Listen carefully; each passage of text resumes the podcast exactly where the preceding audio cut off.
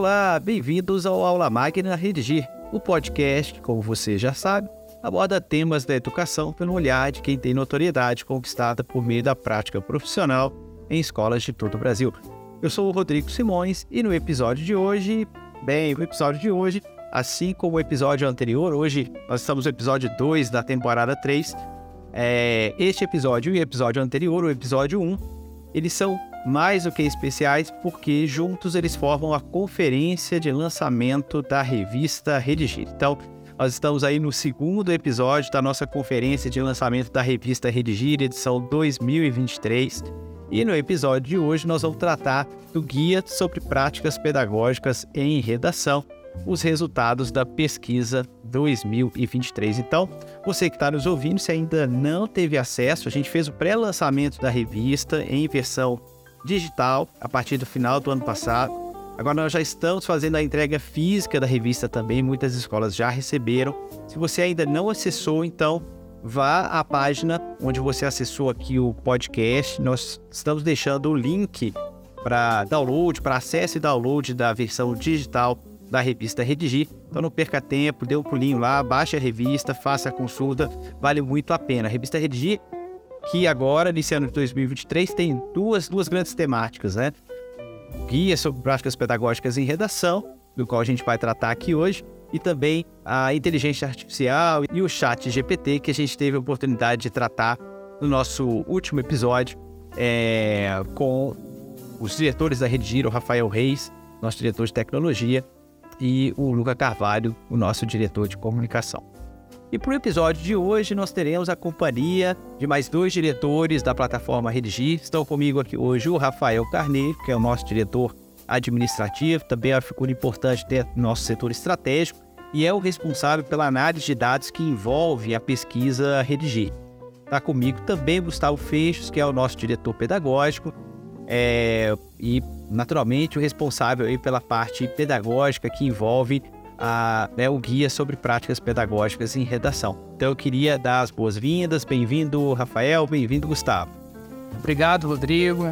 Sejam todos os nossos ouvintes bem-vindos. É um prazer estar aqui novamente para a gente falar desse importante trabalho que a gente tem feito de acompanhamento das práticas pedagógicas que mais tem dado certo Brasil afora. Obrigado pelo convite, Rodrigo, Rafael. É uma grande satisfação estar hoje aqui com vocês para a gente conversar sobre, enfim, um assunto do qual a gente gosta tanto. Acho que vai ser muito legal. Maravilha! Eu falava agora há pouco a respeito do acesso à revista Redigir, na sua versão digital, né? Então o link está disponível junto desse episódio, mas você também pode solicitar a sua versão impressa da revista, tá? Então quem quiser receber a versão física da revista Redigir, é só entrar em contato através do suporte@plataformaredigir.com.br e solicitar então a sua versão, tá? Manda pra gente o seu endereço, o seu nome, a sua instituição e a gente encaminha para você aí a versão impressa. Queria aproveitar, já que eu estou falando de materiais, né? A conferência de lançamento da revista Redigir, ela também implicou na produção de um artigo, né, que foi depois consolidado no e-book, tá? À frente aí o Lucas Carvalho, que é um e-book muito interessante a respeito aí de como a inteligência artificial agora, esse início de ano letivo 2023, como ela tem impactado o cotidiano das escolas. Então a gente fala um pouquinho, inclusive, da experiência internacional relativamente ao ChatGPT, tem um histórico ali sobre, né, o desenvolvimento dessa tecnologia. Então tem também um e-book, cujo link também está junto do link desse episódio, para que você possa fazer o download. É o material que a gente recomenda também, super bacana, tá? E o nosso podcast, como você já sabe, ele vai ao ar uma vez ao mês. O objetivo é abordar um assunto do dia a dia escolar. Nós trazemos convidados que atuam em escolas, seja como professores, gestores, ou que estejam em contato direto com elas em função de atuarem como consultores ou gestores de redes de ensino. É o caso desses meus dois convidados, que além de diretores aqui na Redigir e, portanto, trabalharem como, né, de alguma maneira como consultores em escolas, também são professores, também estão no chão da fábrica. O Gustavo, inclusive, tendo tido aí a oportunidade de trabalhar com coordenação pedagógica também, né, Gustavo? Então, se você ainda não ouviu os episódios anteriores, dê uma passadinha no nosso catálogo, já são 2 temporadas à sua disposição, não perca. Gustavo, eu queria começar por você, meu caro. Não tem como começar um podcast sobre o Guias, né? Sobre a pesquisa, na verdade, sobre práticas pedagógicas e redação, e sobre o Guia sobre práticas pedagógicas e redação. São dois nomes compridos, né? Que demonstram o peso desse nosso trabalho. Mas não tem como começar um podcast sem entender como é que surgiu essa pesquisa, né? De onde vem essa ideia de construir uma pesquisa como essa que a gente divulga já agora na sua 4ª edição da pesquisa, né, e da revista Redigir. Bom, Rodrigo, obrigado pela pergunta. Na verdade, eu penso que esse trabalho seja resultado do amadurecimento dos nossos processos internos aqui na plataforma Redigir. Isso porque uma dimensão para a qual a gente tem um cuidado especial aqui na Redigir é a da assessoria, né? Esse contato que os nossos consultores têm com as escolas, com professores, com gestores escolares, de modo a compartilhar experiências e a fazer intervenções quando isso se mostra necessário e requerido pelos professores, enfim.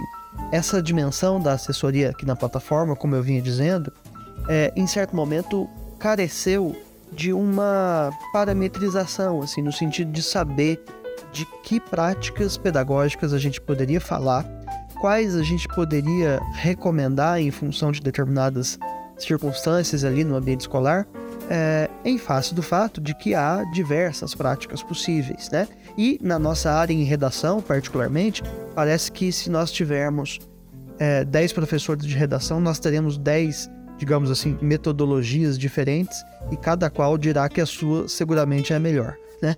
Então, com relação a esse nosso lugar privilegiado de fala, que é uma interlocução bastante próxima com centenas de professores em todo o Brasil, a gente se viu nessa obrigação, sabe, de ir a campo e tentar entender o cotejamento dos resultados que as escolas obtêm em redação com as práticas pedagógicas que elas ali cultivam. Então, foi dessa interseção, sabe? Do nosso desejo de qualificar a nossa assessoria e, ao mesmo tempo, de conhecer, por parte dos nossos usuários, professores e alunos, quais práticas representavam, ensejavam resultados mais prósperos que a gente veio desenvolvendo há 4 anos, um questionário, uma aplicação, uma entrevista com os professores para poder dessa interação construir esse relatório final, né? Lá no início, esse era um relatório que depois veio ganhando mais volume, né? Mais dados, mais informação, e hoje a gente já tem essa publicação no nosso calendário oficial aqui na Redigir, transformando-se, na verdade, na revista Redigir, dentro da qual há outras temáticas, incluindo, como a matéria de capa, esse nosso guia sobre práticas pedagógicas, que advém da pesquisa que a gente faz Brasil afora com centenas de professores.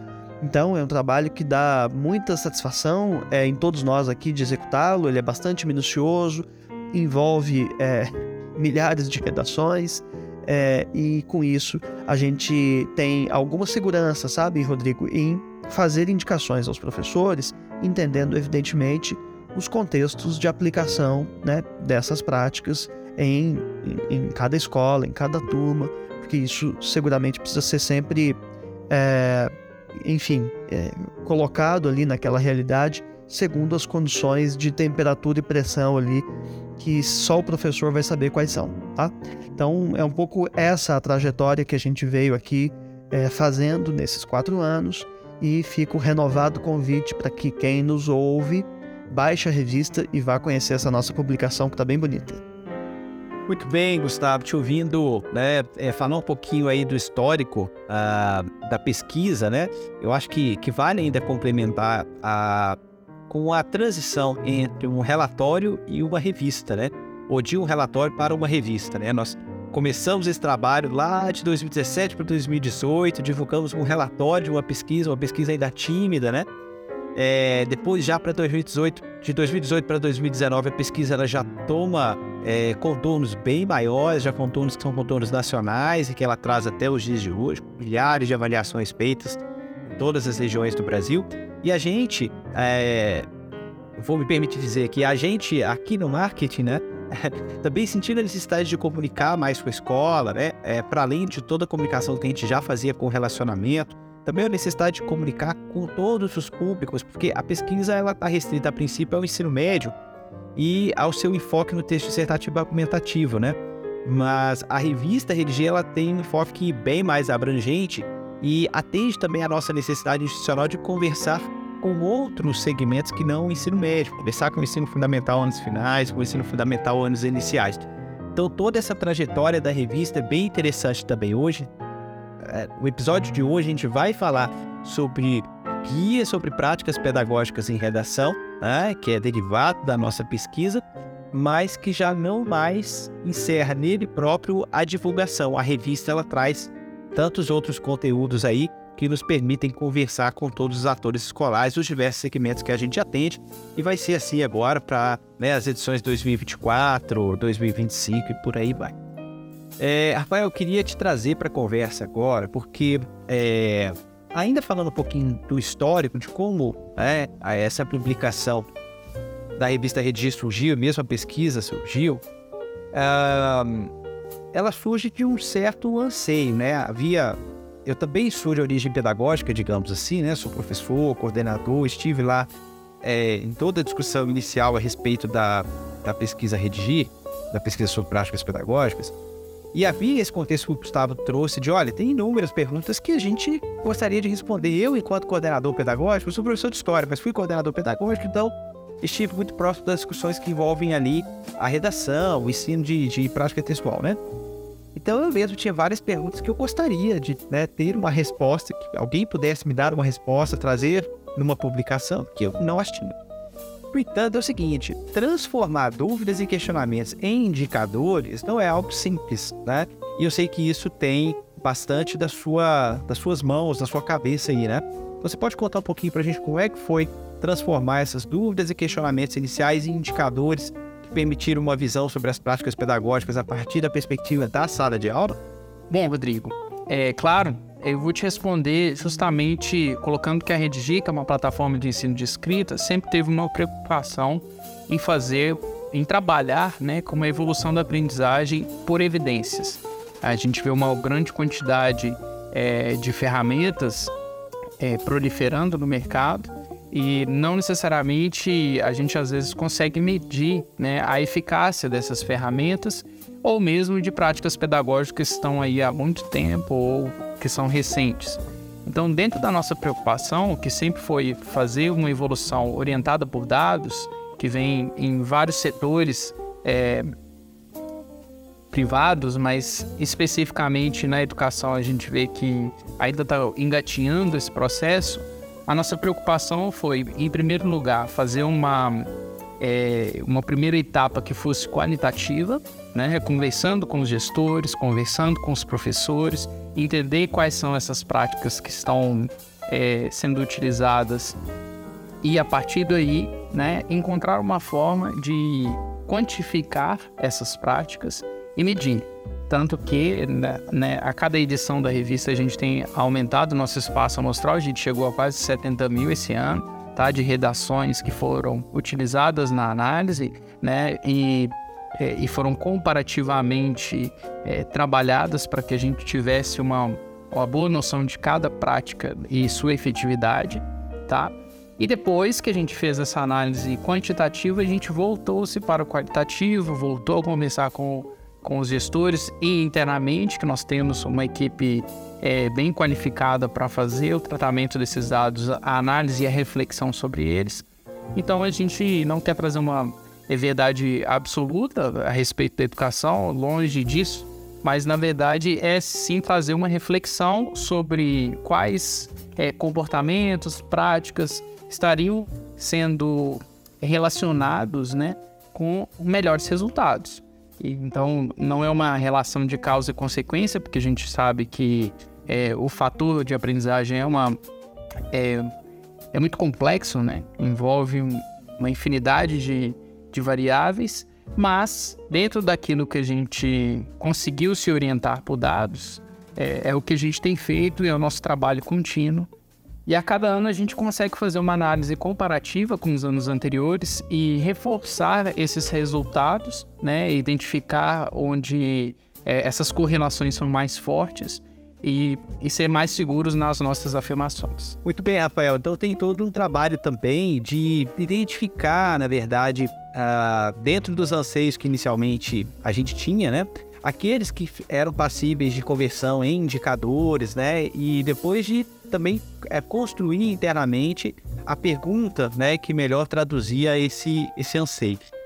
Esse processo foi um processo bastante interessante, por isso que eu quis realmente trazer para cá, para a nossa discussão, para que a gente pudesse trazer um pouquinho aqui para o nosso público entender, né, como é que anseios, como é que questionamentos se transformam, né, em indicadores captados ali através de uma pesquisa, através do nosso questionário, né, que vem junto ali com a aplicação do simulado de redação.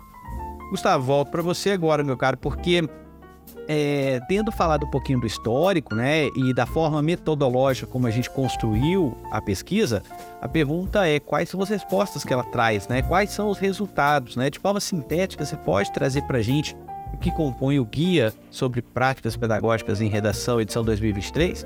Ô, Rodrigo, eu honestamente vou me reservar o direito de não apresentar os resultados para que o leitor e o nosso ouvinte chegue finalmente à revista, porque a gente insiste, vale a pena essa visita nesse nosso material. Mas eu acho que é interessante a gente dar uma olhadinha pro tipo de questionamento que a gente fez. Um aspecto que eu queria colocar aqui é que hoje a gente, na quarta edição consecutiva dessa pesquisa, já consegue olhar em retrospectiva, como o Rafael tinha colocado, e ver não apenas a fotografia, né, destas respostas que a gente obteve, mas também o filme, né? O que aconteceu antes, que transformações aconteceram, que manutenções aconteceram também em relação às nossas primeiras respostas. Eu acho que isso só qualifica o nosso trabalho. Bom, são perguntas que eu acredito que fazem parte do dia a dia de todo professor de redação ou de todo coordenador pedagógico, gestor de escola. Quer dizer, se você tem que lidar com redação, essas questões estão gravitando aí em relação às práticas que as escolas adotam. Exemplo, quantas horas-aula de redação são oferecidas na escola e qual a correlação, portanto, entre essa quantidade de horas e o resultado melhor possível, né, que os meninos atingiram lá comparativamente aos microdados do Enem. Há professores diferentes para as disciplinas de redação, língua portuguesa e literatura. Quer dizer, se houver numa escola um professor que reúne 2 disciplinas ou 3 disciplinas nele próprio, ou professores diferentes que tratam cada um de uma dessas disciplinas, isso tem algum tipo de impacto sobre o resultado dos alunos em redação? A gente mediu essas coisas e é possível conferir inclusive, numericamente, estatisticamente, quais são os resultados que a gente tem para essas questões. Outra delas, são oferecidos atendimentos individuais de redação na escola e isso impacta o resultado do aluno? Qual a periodicidade das atividades de redação na escola? Será que se for semanal é melhor? Quinzenal é melhor? Mensalmente? Ou outra relação que não é essa? A gente também foi atrás de descobrir esse resultado. Mais uma, Rodrigo.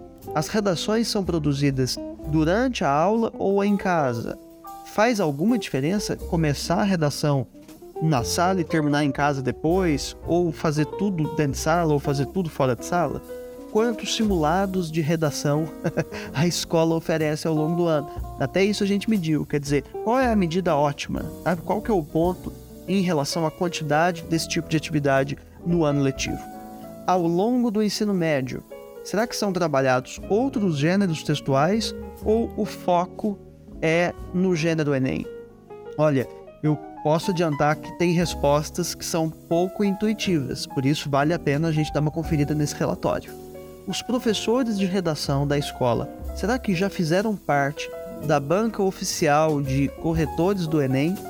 Será que faz alguma diferença o professor já ter tido essa experiência ou não? Absolutamente, isso não faz efeitos sobre os estudantes. Então, veja, Rodrigo, a gente foi listando aqui algumas das questões que a gente levantou e que eu estou certo de que nosso ouvinte está aqui nos acompanhando já se viu às voltas com essas e outras perguntas.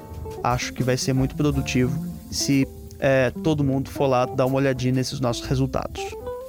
Muito bem, Gustavo. Deixa eu aproveitar então para lhe fazer, na verdade, mais uma pergunta. Eu acho que isso a gente pode esclarecer um pouco melhor o nosso ouvinte aqui, que eu também espero seja nosso leitor na revista. Como são obtidos esses dados, né? Como é feito, na verdade, ou como é que a gente chega aos dados, né, a partir dos quais a gente monta o resultado da pesquisa? Se você puder contar um pouquinho da aplicação dos simulados, se puder falar um pouquinho do formulário de captação de informações, eu acho que isso vale a pena aí para o nosso ouvinte. Ok, então é o seguinte, a gente oferece às escolas participantes da pesquisa uma aplicação de um simulado de redação. Lembrando, a gente está falando de um escopo específico, que é escolas particulares, ensino médio, redação, gênero, Enem, né? É essa a radiografia que a gente tem em relação ao trabalho que a gente veio desenvolvendo junto às escolas. Então, em face dessa aplicação, a gente compara posteriormente o resultado que cada escola teve, que cada turma teve, com um formulário e uma entrevista que fazemos com os professores responsáveis por essas turmas, para que nós entendamos, em relação às perguntas todas que eu coloquei aqui anteriormente, Rodrigo, que são objeto da nossa pesquisa, de que modo há as correlações que a gente pode perceber entre as respostas fornecidas pelos professores e os resultados obtidos pelos estudantes. No conjunto, como o Rafael falou há pouco, a gente teve aproximadamente 70 mil redações nesta edição de 2023. Então, isso nos permite perceber e identificar de modo bastante seguro, né, guardadas as devidas especificidades das escolas e dos contextos pedagógicos, as relações que há entre os resultados que os alunos obtiveram e as respostas que os professores nos forneceram. Então, é dessa comparação que a gente extrai a nossa análise e fornece, então, nesse nosso material, os resultados que os leitores poderão observar nessa publicação de 2023. Maravilha! Então, as escolas participantes aplicam um simulado de redação, algum responsável pela escola responde um formulário sobre práticas pedagógicas e depois da comparação, né, dos resultados aí dessas duas estratégias, vamos chamar assim, a gente obtém as correlações que a gente traz para a pesquisa. Rafael, sou obrigado a te chamar de volta aqui na conversa, porque a gente tem usado esse termo correlação, né? Eu tenho uma preocupação de deixar claro uma questão metodológica. O que a gente traz são correlações que precisam ser tratadas dentro do contexto de cada escola. Não é lei o que a gente está trazendo em cada uma das respostas que nosso ouvinte vai descobrir depois lendo a revista, né? Eu queria que você, né, tratasse um pouquinho mais detidamente dessa questão metodológica e aproveitasse também para falar um pouquinho mais desse escopo dos dados tratados, né? Então, são 70 mil redações avaliadas, isso pega 5 regiões do país, né? Aquilo que você eventualmente conseguir trazer para a gente também sobre o escopo dos dados, né, da pesquisa. Então, Rodrigo, de fato a gente precisa esclarecer que não há uma relação estabelecida de nexo causal, né? Ou seja, né, uma relação de causa e consequência que seria clara e determinada para que a gente chegasse a um ponto de estabelecer uma relação de nexo causal. A gente teria que fazer isso em laboratório, né, com todas as variáveis fechadas, né, e colocar as pessoas ali para trabalhar isso durante um período, o que seria francamente impossível, né? Então, o que nós temos, na verdade, é uma análise de um comportamento, né, e que a gente faz correlações desse comportamento e dessas práticas pedagógicas. Isso não quer dizer que isso não seja valioso. Na verdade, toda a nossa teoria econômica, sociológica, normalmente é trabalhada com dados que fazem esse tipo de correlação, né? Então, é um trabalho minucioso, mas a gente, de fato, tem que tomar alguns cuidados ao fazer essas análises. Por isso que eu havia explicado anteriormente, há uma fase qualitativa anterior à coletagem dos dados e há uma fase qualitativa também posterior na análise desses dados, né? Então, é importante a gente entender que essa análise tenta levar em consideração o máximo possível das diferenças regionais, socioeconômicas que existem no nosso país, que é muito diverso, muito amplo, né? Mas, ao mesmo tempo, tenta colocar em comum, né, o que seriam essas principais práticas pedagógicas e os resultados que elas têm levado.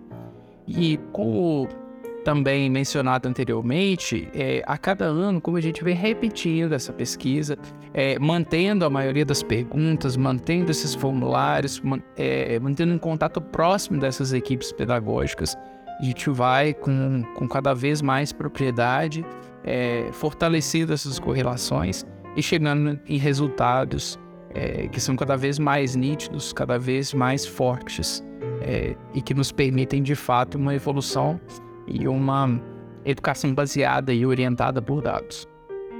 Muito bem, gente, eu queria ir encaminhando para o final dessa nossa conversa e eu tenho aqui uma questão, aquela coisa, né? A gente está gravando aqui logo no pós-carnaval, escola de samba, né? Escola de samba acaba o carnaval, ela já está pensando no próximo, né? Então, a pergunta que eu vou fazer para vocês dois, essa eu vou perguntar aos dois, de repente responda ao Rafael, depois o Gustavo, pode ser nessa ordem. De alguma maneira também é uma pergunta assim, a gente está divulgando aqui a pesquisa 2023 mais, ou o guia, né, e a revista 2023 e já estamos pensando em 2024. Nós tivemos aí essa novidade do ChatGPT chegando, impactando as escolas desde o final do ano passado, sobretudo aí, se a gente for considerar, né, na verdade, o impacto global, então a gente tem esse impacto dentro das escolas desde o final do ano passado e aqui no Brasil, sobretudo a partir desse ano letivo. Esse impacto da inteligência artificial, do ChatGPT, é um impacto que vai se dar, sobretudo, a gente imagina, dentro do contexto das práticas pedagógicas e da avaliação, né? Então, eu queria entender se a gente já está deglutindo esses impactos para a própria pesquisa, né? Então, basicamente, como é que vocês estão vendo essa evolução tecnológica, né? E como que ela poderá impactar a pesquisa que a gente tem, tendo em vista que a gente faz esse olhar em perspectiva, ano após ano, né? Então, como é que vocês estão pensando no impacto do ChatGPT para a próxima edição do nosso Guia sobre Práticas Pedagógicas em Redação? Bem, Rodrigo, primeiro eu acho que a gente pode colocar que não só o ChatGPT, mas todos esses modelos de linguagem que estão vindo, né? Como inteligências artificiais, vão impactar a educação como um todo. Como exatamente, ainda está muito difícil de prever e fazer qualquer tipo de exercício de futurologia. Mas, ao mesmo tempo, fica claro que é possível dizer que não terá impacto. Então, como essas tecnologias vão ser incorporadas no dia a dia escolar e como isso vai impactar a escrita dos alunos, se positivamente ou negativamente, tem gente que prevê cenários catastróficos e outros cenários utópicos, eu acredito que a gente não vai estar nem em outro. E assim como em toda ferramenta, eu acredito que vai ter gente que vai saber utilizá-la bem e outras pessoas que não vão saber utilizá-la, que vão inclusive resistir às novas ferramentas. Encaramos com muita naturalidade essas novas tecnologias, de modelos de linguagem, várias outras que estão surgindo. Estamos utilizando elas como ferramentas para o nosso dia a dia de trabalho. E como professor já tenho utilizado na sala de aula também. Então vejo que não adianta a gente resistir a essas mudanças e vamos ter que aprender a usar essa nova calculadora foguete aí, né, que tem uma ascensão em progressão geométrica espantosa. Acredito que seja muito difícil prever em termos gerais quais mudanças isso vai fazer para os dados na nossa análise do ano que vem. Confesso que estou um pouco ansioso para, inclusive, ter em mão esses dados e ver, de fato, em qual sentido a gente vai estar caminhando, em que a gente pode ter, eventualmente, ter colhido resultados piores e o que a gente vai conseguir colher resultados melhores. Rafael, eu, de minha parte, também acredito que é inescapável que a nossa versão 2024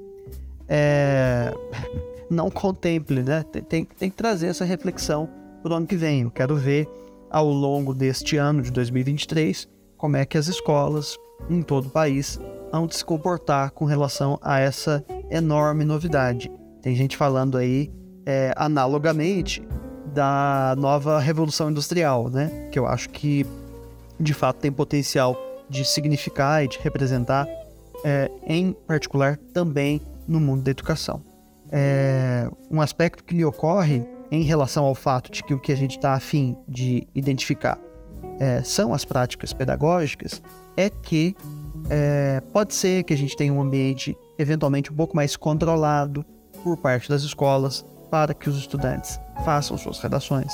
Essa história de fazer em casa pode ser que dê uma diminuída, sabe? Assim, porque, em geral, as escolas lidam com modelos híbridos, assim, de parte fazer em sala, parte fazer em casa. Nem toda escola tem uma estrutura que permite aos estudantes um contraturno no qual ele possa fazer as redações, mas, diante de uma novidade feito essa, eu tendo a acreditar que as escolas caminhem para uma condição de elaboração do texto que seja um pouquinho mais controlada, pelo menos enquanto isso ainda for uma novidade, muito novidade, ou seja, enquanto as pessoas não se apropriarem da tecnologia e não a conhecerem, inclusive em relação às possibilidades de uso por parte dos estudantes. Me parece um pouco medieval essa noção de que uma tecnologia tão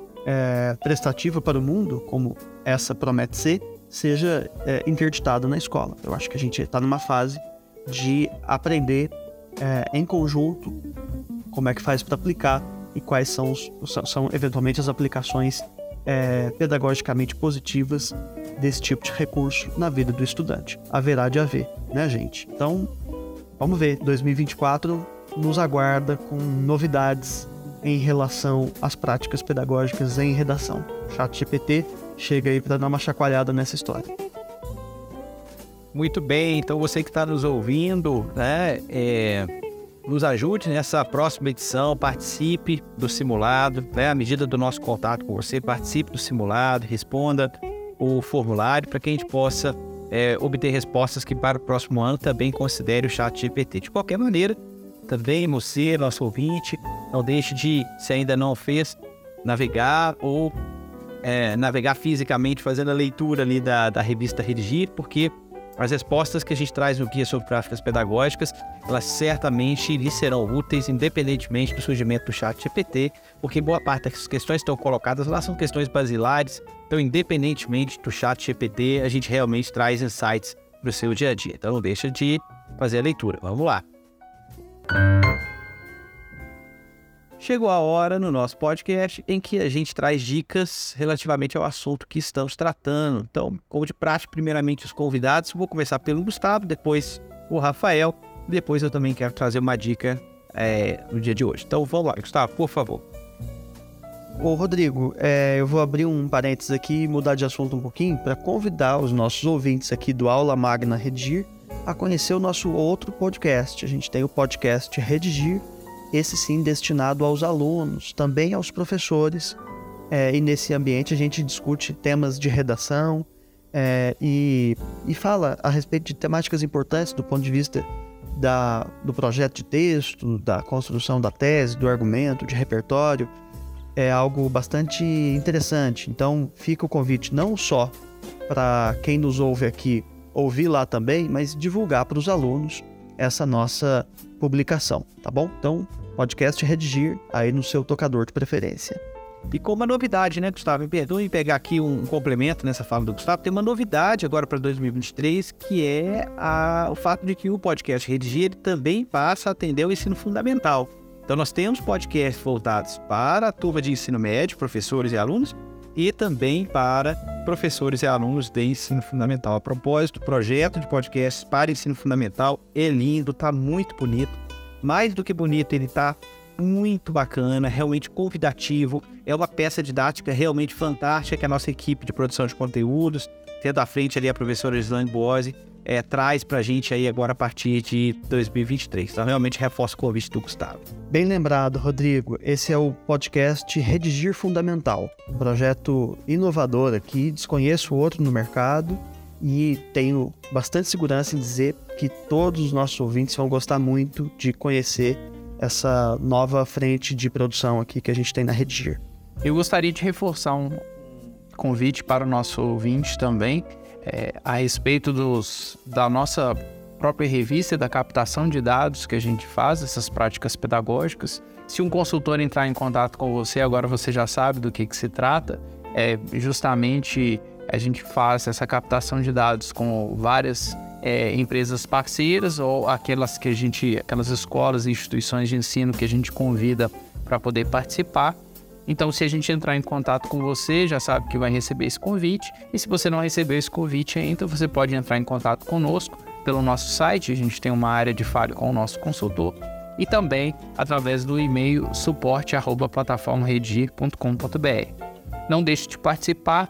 Você vai ter uma oportunidade de ter um pequeno diagnóstico a respeito do resultado da sua escola, da sua instituição de ensino.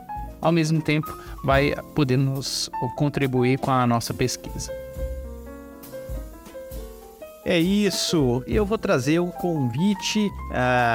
Eu vou, na verdade, reiterar o convite para a leitura da revista Redigir. A dica é a leitura da revista Redigir, tá? Realmente o material... Aliás, eu vou fazer o seguinte. Eu vou reiterar o convite para a leitura da revista Redigir.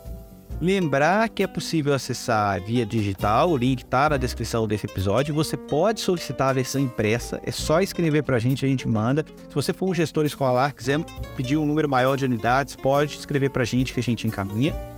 E queria também reforçar o convite para a leitura do e-book, que complementa aí a revista que nós lançamos e faz parte da conferência, né? A conferência de lançamento da revista Redigir, ela tem os 2 episódios do podcast, esse que você está ouvindo agora e o episódio 1. Se você não ouviu ainda, volta lá, ouve o episódio que está tratando da parte da revista sobre inteligência artificial, tá bem legal, né? E tem também o e-book sobre inteligência artificial, que valem muito a pena, a audição e a leitura, respectivamente.